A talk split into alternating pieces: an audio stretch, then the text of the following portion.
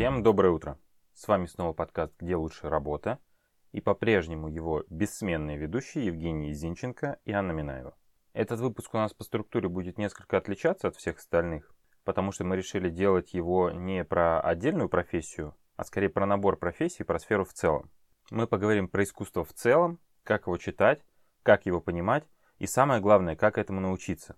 И здесь на самом деле кроется достаточно важный нюанс, потому что мы последнее время привыкли к тому, что есть онлайн-образование, что можно, обучаясь на каких-то платформах через браузер, стать программистом, например, э, научиться каким-то юридическим нюансам, финансовым нюансам, получить еще какие-то другие профессии, которые можно получить, соответственно, на удаленке. Но при этом, наверное, мало кому приходило в голову, и мне в том числе, о том, что можно онлайн получить образование в сфере искусства, потому что это казалось достаточно сложным, и вроде бы нужно часами и годами ходить по картинным галереям, но реальность несколько изменилась. Мы решили узнать об этом поподробнее и заодно поговорить про то, какие в целом есть профессии в сфере искусств, как в них можно прийти, сколько в них можно заработать и многое другое. Поэтому сегодня у нас в гостях эксперт, искусствовед и основатель онлайн-школы искусств ОПОПАРТ Анастасия Постригай.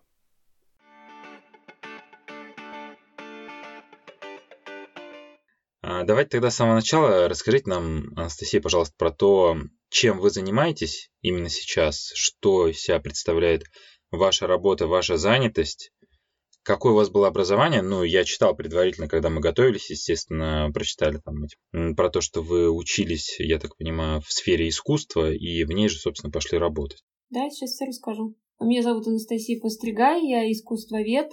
Я закончила РГГУ, специальность у меня историк искусства. И я заканчивала специализацию медиа в искусстве. В искусстве. И очень интересный момент, что заканчивала я в 2004 году, и толком ни у кого не было представления, что такое медиа в искусстве.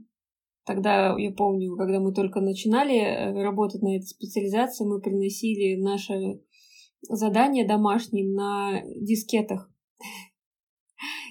Это как будто прошлый век. И я после университета сразу же пошла работать в антикварный бизнес.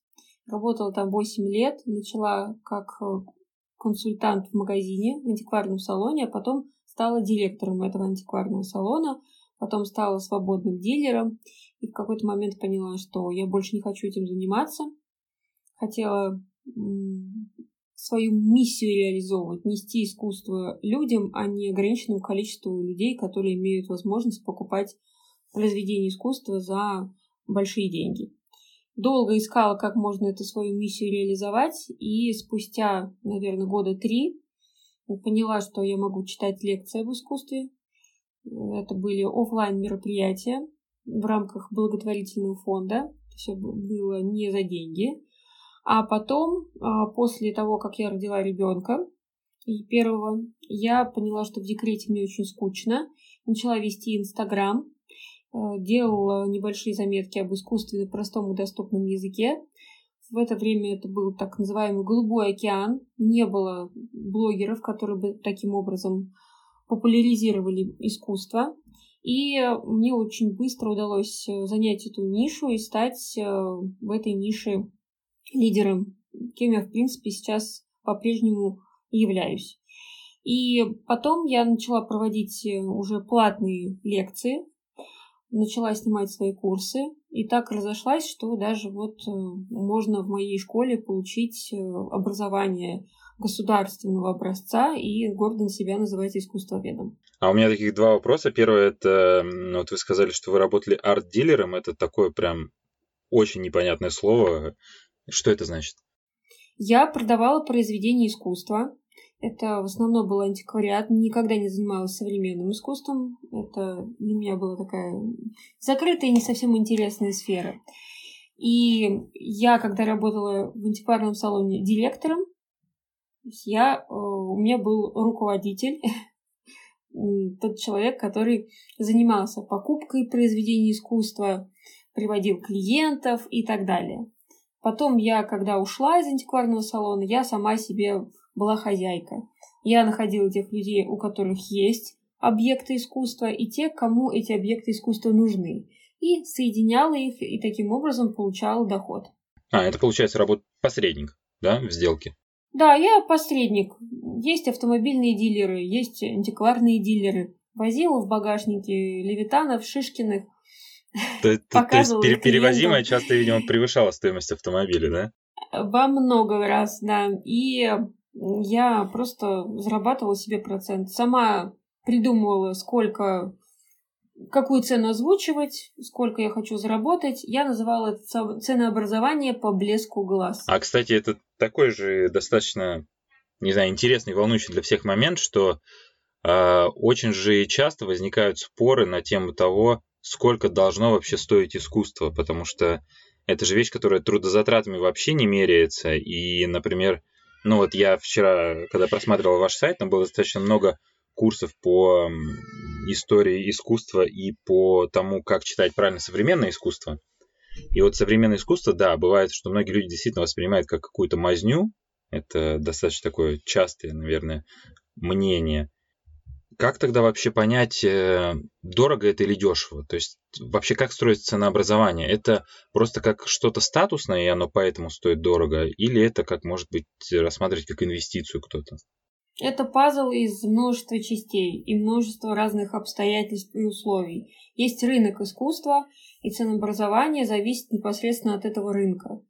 Если говорить про антикварный бизнес, да, то там есть просто устоявшиеся цены на определенных художников, которые формируются за счет э, того, сколько тот или иной художник, а, за сколько тот или иной художник продавался на, на аукционах. Соответственно, от этого можно уже писать и на это ориентироваться. Аукционы задают э, основное направление. Если иметь в виду современное искусство, то там тоже, в принципе, аукционы имеют большое значение, но в современном искусстве очень много задействовано людей. Не только сам художник, но и галерист, а, и пиарщик галериста, а, покупатели. А, вокруг всего этого есть еще средства массовой информации, которые подогревают информацию о, об искусстве, об этом художнике. И здесь я бы не хотела говорить так грубо, да, но человека час, но сколько вложено в конкретно каждого художника сил, времени и денег. Очень редко бывает так, что находится какой-то самородок, и он буквально за 5 секунд да, появляется, например, каким-то чудесным образом на столичной выставке и стоит, начинает баснословных денег. Это крайне редко. В основном художнику нужно пройти через определенные этапы для того, чтобы его произведения искусства стали стоить дорого. Ему должно повести, он должен на своем пути встретить э, профессионального арт-дилера или галериста, который будет инвестировать в него свои деньги, свои связи, свое время и таким образом повышать его ценообразование. Сейчас художник современного искусства – это проект в который нужно инвестировать, да, у которого должна быть своя стратегия. И это особенность современного искусства. Это ни в коем случае не минус его. Мы должны понимать, что искусство, оно всегда отражает то время, в котором мы живем. И мы живем во время, э, когда большую роль играет маркетинг. Пиар, маркетинг, с медиа и так далее искусство, оно тоже подвластно этим инструментам. Ну и к тому же сейчас, эм, как мне кажется, чем больше касаний будет да, у человека происходить с этим искусством, тем э, больше это запоминается и ценность. Просто я помню, ну, я, допустим, когда посещаю выставки, я замечаю, что на, во многих каких-то пространствах, там, Руарц или там в Заряде делалось, там, Биеннале, и я вижу уже знакомые там, образы все они повторяются. Вы же понимаете, сколько стоит эфирное время нынче? Это очень дорого. А, охват аудитории это тоже очень дорого. Соответственно, если вы уже где-то что-то слышали, вы понимаете, что кто-то проинвестировал деньги для того, чтобы до вас эта информация дошла. Отсюда и складывается все. И это ни в коем случае не умаляет э, качество непосредственно самого арт-объекта, его уровень, да, его глубину и так далее. Это, знаете, как рулетка. Мы можем смотреть и тратить свое время на мыльный пузырь, на то, что создали маркетологи, пиарщики, а можем смотреть на действительно что-то стоящее. И здесь очень важно прокачивать свои знания в искусстве, прокачивать свою насмотренность, чтобы уже самостоятельно определять, что перед вами. Это все очень хорошо э, развивается, если инвестировать в это свое время.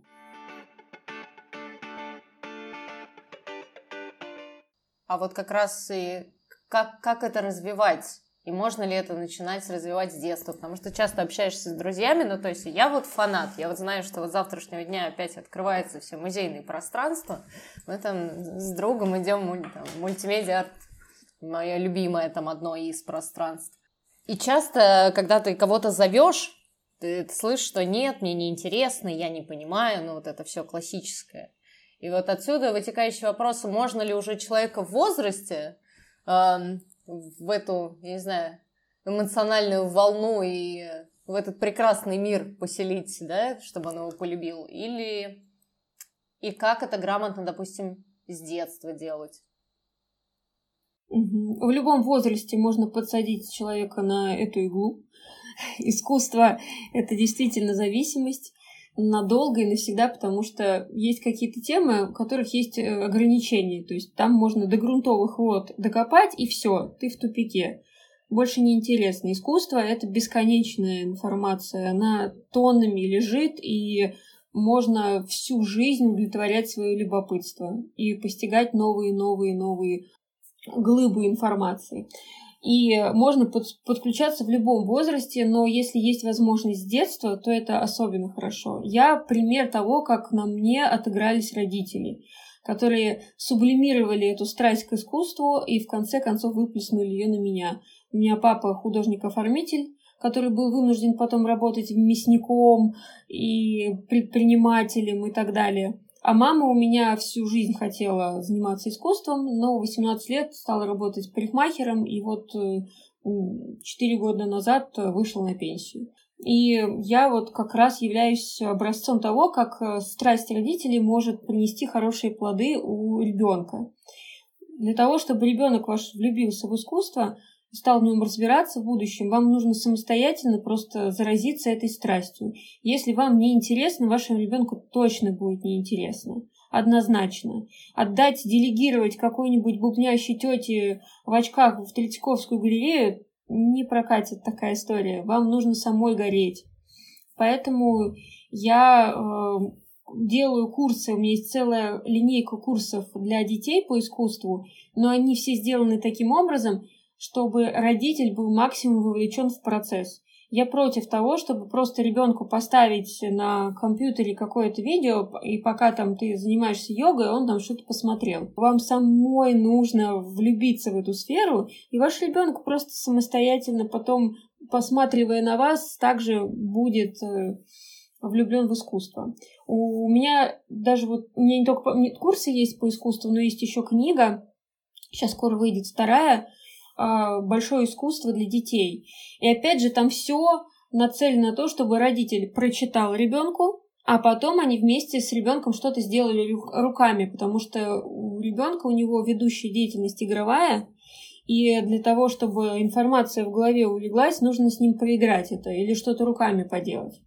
А как, кстати, в этом смысле работают именно онлайн-курсы? Вот вы сказали, что, например, родители вас таскали очень часто с собой в галерее, вживую и так далее, но вот интересно просто онлайн-восприятие именно искусства, то есть это не просто ведь лекция, наверное, это нечто большее. Как это людьми воспринимается и как это вообще, как сказать, ложится, скажем так, на человека?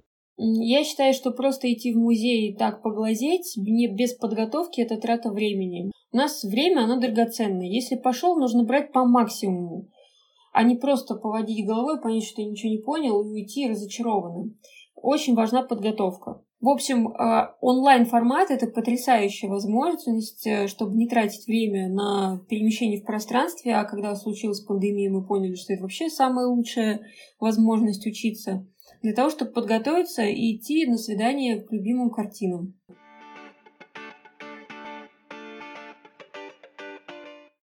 Аня, не хочешь спросить про Европу? Хочу. Спроси. вы еще организовываете там какие-то туры на несколько дней, да, в Европу, когда можно посмотреть какие-то конкретные места, музеи узнать. Это больше история про имидж, или это действительно как сейчас, ну, сейчас уже не столь модно, но популярно скорее, потому что пандемия. А, но популярность авторских туров, мне кажется, колоссально там, да, растет. Я, я поясню, мы когда с Аней про это говорили, а, мы такие готовились, там и каждый собирал информацию, что интересно спросить, как раз наткнулись на вот эти авторские туры, и мы как раз пытались понять, можно ли на них заработать, или это наоборот такая классная фишка, которую все хотят. Ну вот, например, говоря про нас, мы бы, наверное, поехали, но это, наверное, дорого, кстати. Вот, вот у вас это, это больше про что? Про бизнес-модель или, или просто имиджевая история, или самим может быть интересно? Я ленивая, я никогда не делаю то, что не приносит э, денег или удовольствия, поэтому просто так вот чем-то заниматься у меня нету на это сил, времени, я лучше с детьми это и с мужем время проведу. Поэтому э, наши Артуры это как и для финансового обогащения моей компании, так и для повышения лояльности среди э, самых наших э, драгоценных уч- учениц. Как правило, у нас там 99% это женская аудитория. Есть просто такие у нас ученицы, которые везде отучились. Они фанатки школы, э, фанатки моего личного бренда и хотят с нами проводить как можно больше времени. И не только в онлайне, но и в офлайне. Поэтому, когда мы поняли, что нам нужно какое-то для них предложение, а они уже все прошли, все везде отучились, мы поняли, что нужно уже с ними куда-то ездить. Плюс у меня есть еще какие-то незакрытые гештальты в Европе, что я хотела посмотреть, но у меня не хватило времени или просто не было компании, или не было возможности финансовой, потому что мы на наших турах попадаем в таких местах, такие места, которые просто так обычному смертному никогда не откроются. Такие запасники, например, мы в Кембриджском университете э, ездили, ходили в библиотеку и трогали руками, конечно, в перчатках, да, манускрипты 12, 13, 14 века. Вот. Ну, то есть у нас очень интересная программа, и я сама получаю невероятное удовольствие от того, что я нахожусь в этих местах. И если бы была бы возможность, я бы, наверное, даже чаще их проводила, но так мы где-то два раза в год ездим. У нас, к сожалению, завис майский еще вот с прошлого года тур в Лондон, потому что все закрыли как раз непосредственно перед тем, как мы должны были поехать. А можешь чуть подробнее про команду рассказать? Сколько там человек, как вы вообще ими управляете? Вы, наверное, какими-нибудь программами, планировщиками пользуетесь, еще чем-то, да? И есть ли какие-то требования? Например, вы берете к себе только людей, которые на... обучались или работали в сфере искусства, или это не принципиально? У меня э, примерно 40 человек в команде, то есть плюс-минус периодически кто-то уходит, кто-то приходит, кто-то full тайм работает, кто-то на аутсорсе. Вот. Но вчера я разговаривала с очень близким мне человеком, который работает со мной уже больше трех лет в Опопарт, и она собирается в свободное плавание, и она мне сказала, ты знаешь, что из Опопарта уйти невозможно, это мафия а ты Дон Корлеоне. Мы работаем полностью онлайн, но при этом ощущение такое живого присутствия, живого общения. Для меня очень важно, чтобы в команде были взаимоотношения, где на первом месте стоит любовь и уважение. И у нас э, самое важное, чтобы наши сотрудники знали наши ценности, а любовь и уважение стоит на первом месте. Как и между членами команды, так и в отношении клиентов. Клиенты наши это чувствуют. У нас даже в отделе продаж нет такого термина продавать. У нас есть термин обнять клиента. Мы, э, несмотря на то, что такие милые, пушистые, все такие нежные, ласковые, мы все равно же делаем бизнес, мы зарабатываем деньги, у нас есть планы на месяц, у нас есть планы на год, планы эти должны закрывать, у нас есть дедлайны, у нас так все жестко, структурировано. Э, мы работаем э, в разных планировщиков. Э, у нас есть и work, work section. Мы разными пробовали раз, с разными приложениями работать, но WorkSection нам нравится больше всего. У нас есть Bittrex, у нас есть AMA CRM. А за какой срок удалось выстроить такую мафия-империю? Первый сотрудник у меня появился в феврале 2015 года. Вот. Ну, то есть это уже много времени прошло. Но мы стали такими довольно-таки большими практически сразу, уже в 2016 году. Но у нас э, был э, кризис в 2018 году, когда мне пришлось уволить половину команды, когда мы поняли, что мы занимаемся э, мы очень увлеклись прожектированием, много проектов, проектов, проектов, но забыли, что мы бизнес, и мы должны генерить прибыль. Вот есть обратная сторона вот в этих отношениях в компании, когда все по любви, когда дружба, да, и, и большая миссия под названием «Нести искусство в массы». Мы периодически увлекаемся и утопаем вот в этом прожектировании. А когда проектов много-много плодится, и мы убираем фокус от главной задачи любого бизнеса – делать деньги. Миссия миссии, а цель бизнеса всегда делать деньги. А миссия, да, это то, что вдохновляет это делать, и то, что ведет тебя и заставляет тебя просыпаться утром, да, и делать свою работу с удовольствием, в кайф, да, и с пониманием того, что ты это делаешь для чего-то. Потому что делать просто деньги — это не совсем интересно. Вот, поэтому мы вот с 2018 года держим всегда в фокусе мысль о том, что бизнес должен приносить финансы, и если мы увлекаемся, то мы что-то сразу же или организуем.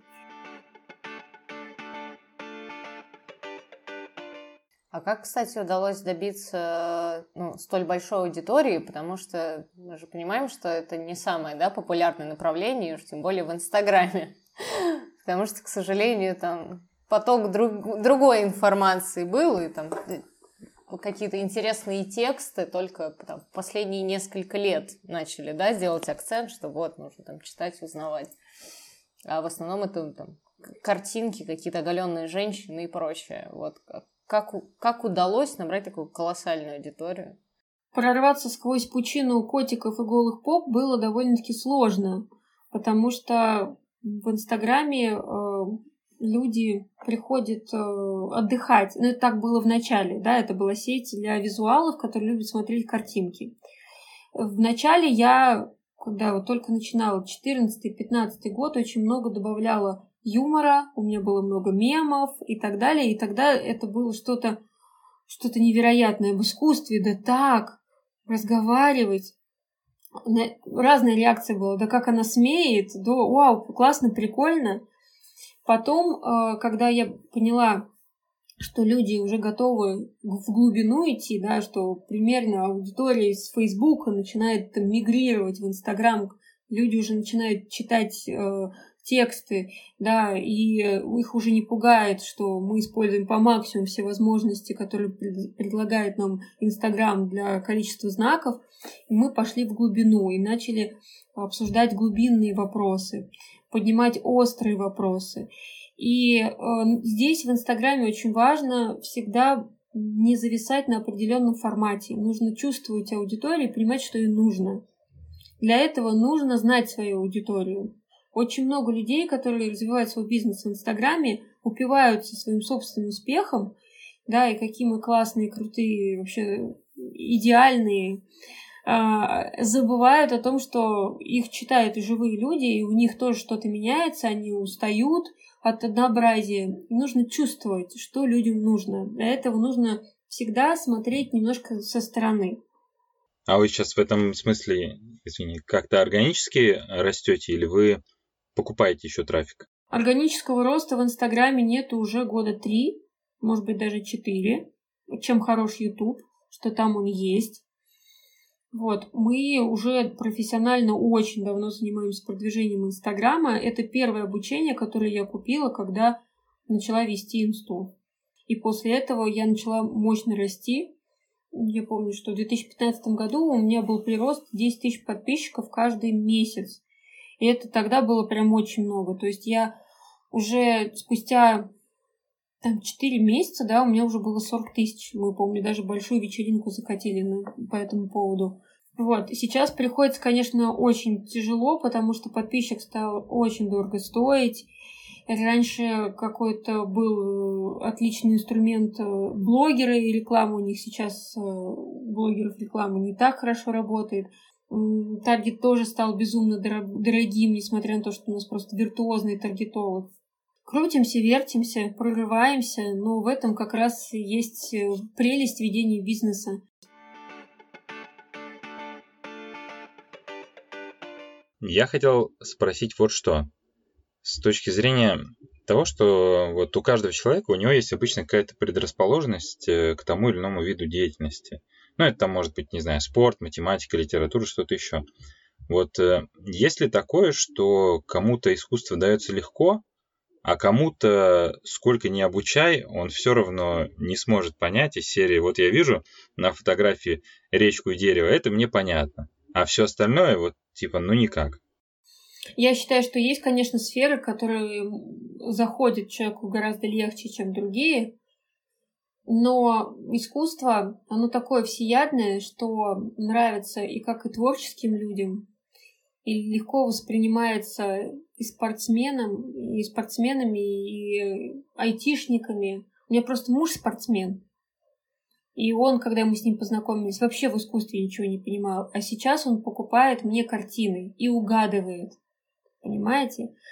А, первая аудитория моя, на которой я тестировала свою методику, как просто рассказывать об искусстве, это были айтишники. У меня даже блог такой был в, в интернете, и до сих пор, если ввести айтишникам об искусстве, он покажется в поисковиках. Это как математика для Понимаете? гуманитариев, да? Вот в таком духе. Что-то, что-то, да, что-то э, вроде того. Мне кажется, искусство всеядная тема, которая, которая может э, привлекать э, все э, слои населения, любые профессии, потому что каждый может найти что-то свое. Очень многогранное оно. Кто-то может увлекаться современным искусством, эти, эти инсталляции или концептуальное искусство, которое подразумевает, что человек занимается активной умственной деятельностью, чтобы разгадать что хотел сказать автор. А кто-то может любить Шишкина, Левитана и импрессионистов. А кто-то может любить архитектуру. А это совершенно вообще другой э, принцип мышления. Поэтому я думаю, что нету ни одного человека, которого, которого можно записать э, в неудачник. Что ты неудачник, у тебя не получится найти взаимоотношения с искусством. Я, во всяком случае, в своей жизни такого человека не встречала. Я, кстати, в свое время ходил э, в художественную школу. Ну как, в свое время, это было, наверное, года три назад. Э, меня коллега дернула, сказала, пойдем пойдем учиться в художку. Я подумал, что вроде сейчас ничем не занимаюсь, думаю, ну пошли. И мы пошли учиться в институт имени Сурикова. Ну, получается, получать угу. высшее образование, можно сказать, в сфере искусства мы пошли. Меня, правда, на год хватило, но тем не менее, я, я когда ходил, меня, кстати, преподаватели всегда ругали, что я пытаюсь изобразить все слишком натурально и не выходит у меня какая-то абстракция. То есть, если мы рисовали какой-то условный дом, например, мы выходили на улицу и прямо рисовали с натуры, мы там вдоль на таганке сидели, так вдоль улицы расставляли мольберты, на, на травке сидели, рисовали какие-то здания. Я прям так усердно всегда вычерчивал, вот, но мне говорили, что искусство это не про реальное отображение, а про образное, наверное, такое. Да, а, а как бы, как сюда вписывается вообще столетняя история искусства, когда на первом месте стояло подражание натуре? Натуре. Ну как вот это вписывается? Это очень странно. Я думаю, я думаю, что это может быть э, просто попытка объяснить, э, что абстракцию люди понимают, естественно, хуже, чем нечто такое более детальное нарисованное. Может быть, а может и нет. Может, просто преподавателю нравился другой стиль. Наверное, преподавателю нравилось больше абстрактное искусство, и подражание натуре для него было мувитоном. Ну, мол, зачем? Есть же фотографии. Ну да. Но есть классическое искусство, есть академическое искусство, есть салонное искусство, есть реалистическое искусство, есть фотореализм и так далее. Есть натурализм, и это все те направления, все те направления, которые базируются на подражании натуре. Поэтому Мне кажется, что вам попался не тот преподаватель, найдите своего и э, реализуйте свой талант по Не, я, может, когда-нибудь пройду. Я, кстати, сейчас подумал, у меня там в кладовке наверху в пакете висят мои, скажем так, работы, если их можно так назвать. А у меня, кстати, был другой кейс. Я как раз, наоборот, никогда не умела рисовать, ну, нормально и реалистично, поэтому я рисовала абстрактно и мешала цвета и прочее. Я как-то в больнице лет в 10 это было. Я выиграла конкурс на Новый год. И все нарисовали Деда Мороза, Снегурочку и елку, а я просто абстрактную картину, там просто намешала цветов и, и выиграла шоколадку. Потому что это была единственная картина ни со снеговиком, ни со Снегурочкой, ни с елкой под Новый год.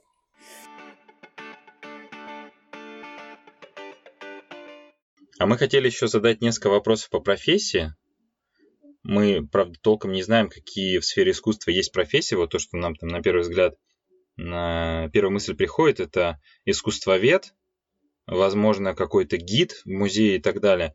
Вот чтобы человеку начать работать со сферой искусства, как ему туда вообще попасть? Вот, э, ну, мы, наверное, говорим больше применительно к людям, которые в какой-то момент э, решили сменить сферу деятельности и пойти в искусство, но при этом образования в сфере искусства у них классического нет. Можно ли вот без этого преодолеть входной порог? Ну, надо понимать, э, ты с какой стороны баррикад будешь находиться? Ты человек, который создает искусство или который обслуживающий персонал, можно так сказать? То есть, если мы говорим о тех, кто около искусства, да, ты не являешься ну, не э, художник, не художник, создателем, да. да, не художник. Да, здесь, конечно, здесь есть искусствовед. Для того, чтобы стать искусствоведом, нужно получить образование. Невозможно называть себя искусствоведом, если у тебя нет определенной базы знаний. Нужно постоянно свою квалификацию повышать, потому что искусствоведческая наука, она живая.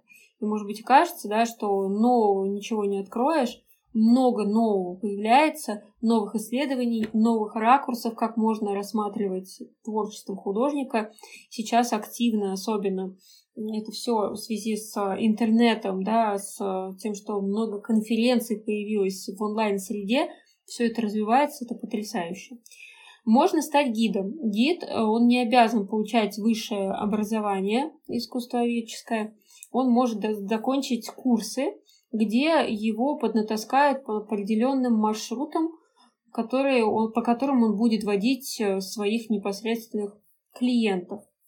Можно, э, например, э, около искусства брать какие-то сферы, например, культуролог.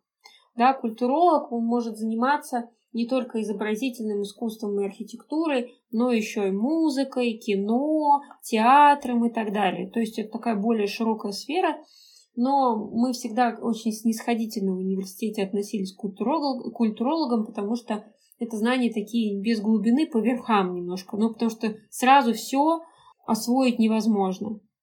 Также есть еще арт-дилеры, вот я, например, была ардилером. Ардилер может быть как с искусствоведческим образованием, так и просто со знанием э, об искусстве. Но помимо того, что у тебя должна быть теория, у тебя должна быть насмотренность и практика. То есть ты должен в руках держать большое количество предметов.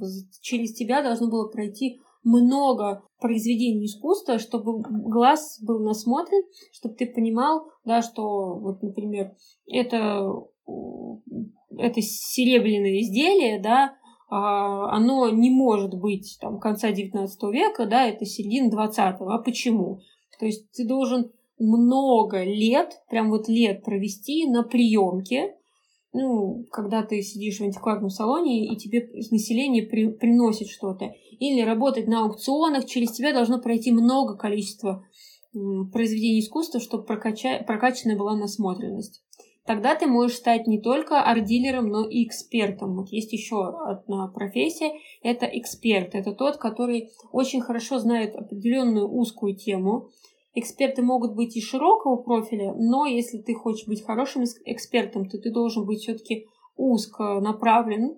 Например, я, когда работала в антикварном бизнесе, я хорошо разбиралась в русском серебре конца 19 начала 20 века – и в русском э, искусстве, в живописи, опять же, конца 19 начала 20 века. Вот это вот как бы моя фишечка была, потому что я много видела таких предметов и много в руках держала их.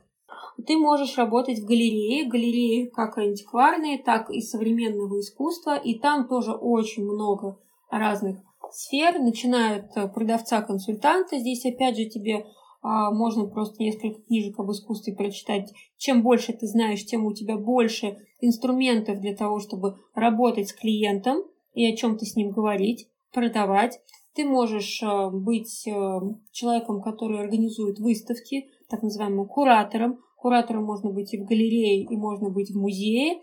Кураторы, как правило, это искусствоведы, то есть у них должно быть какое-то образование, но если ты в галерее работаешь, ты не обязательно должен быть искусствоведом, но должен быть в теме. Ты можешь э, быть человеком, который пишет об искусстве и размещать статьи в интернете, начиная там, от Инстаграма, заканчивая крупными ресурсами, крупными порталами. Ты можешь писать в газеты, там, Art Newspaper и, и так далее. Для этого тоже не нужно быть искусствоведом, но ну, невозможно писать об искусстве, если у тебя нет знаний. А какой ориентировочный заработок в этих профессиях? Ну, плюс-минус. Я, к сожалению, не знаю, сколько сейчас зарабатывают люди, которые работают в галереях, а, ну, мне кажется, что это там 40-50. Ну, я ориентируюсь, сколько, когда я работала, да, были у меня в салоне зарплаты, и сколько это может быть сейчас? Ну, наверное, 40, 50, 60. Если ты работаешь на процент, то все зависит только от твоего умения, от того, как ты разговариваешь с клиентом, а, сколько ты приводишь клиентов. То есть я зарабатывала довольно-таки много когда работала в антикварном салоне, и больше, когда стала арт-дилером. Люди, которые пишут об искусстве, ну, они получают столько же, сколько журналисты. В зависимости от того, сколько ты пишешь и куда ты пишешь. Гиды, гиды бывают разные. А гиды могут э, зарабатывать немного, а могут зарабатывать много. Э, в зависимости от того, Э, какая у тебя квалификация, какая у тебя аудитория. Ты можешь возить автобусы, да, и быть вот этой говорящей головой с зонтиком, да, а можешь водить эксклюзивные экскурсии на одного-два человека и зарабатывать, там, не знаю, 15 тысяч за одну экскурсию. Вот. Я считаю себя самым дорогим гидом в России. Я не вожу живые экскурсии никогда, уже давным-давно, но если меня позовут, да, ну, меня зовут, но просто они такую стоимость не могут потянуть. Но если кто-то потянет, да, то я буду тогда точно самым дорогим гидом в России, потому что я ставлю очень большую стоимость, потому что я понимаю, что мое время, оно стоит вот столько. И я лучше потрачу это время на бизнес или на своих детей и на мужа, чем выходить из, до... выходить из дома за небольшую сумму.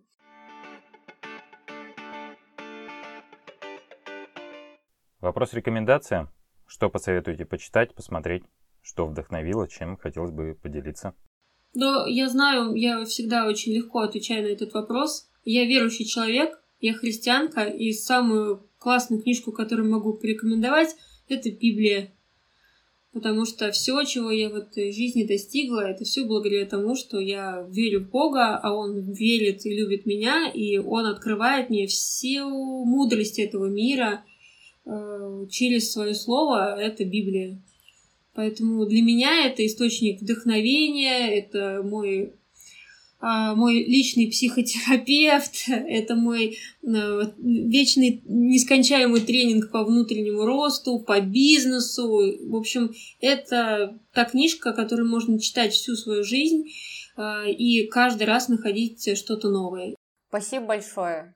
Было, было очень круто. Было, было приятно погрузиться в такую далекую для нас сферу, но такую привлекательную, я бы сказал. Спасибо большое за замечательный разговор, вопросы.